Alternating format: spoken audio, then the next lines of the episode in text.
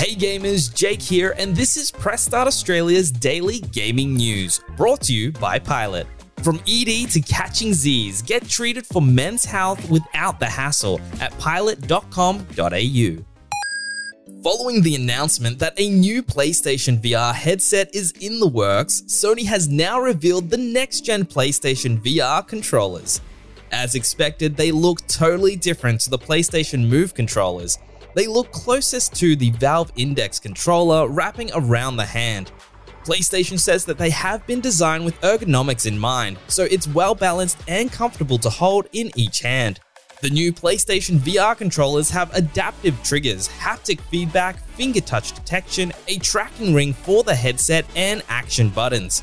We still don't know when the new PlayStation VR headset will be coming out, but now that we've seen controllers, it's looking like we'll be hearing more about it in the very near future. Square Enix held their first Square Enix Presents digital event this morning.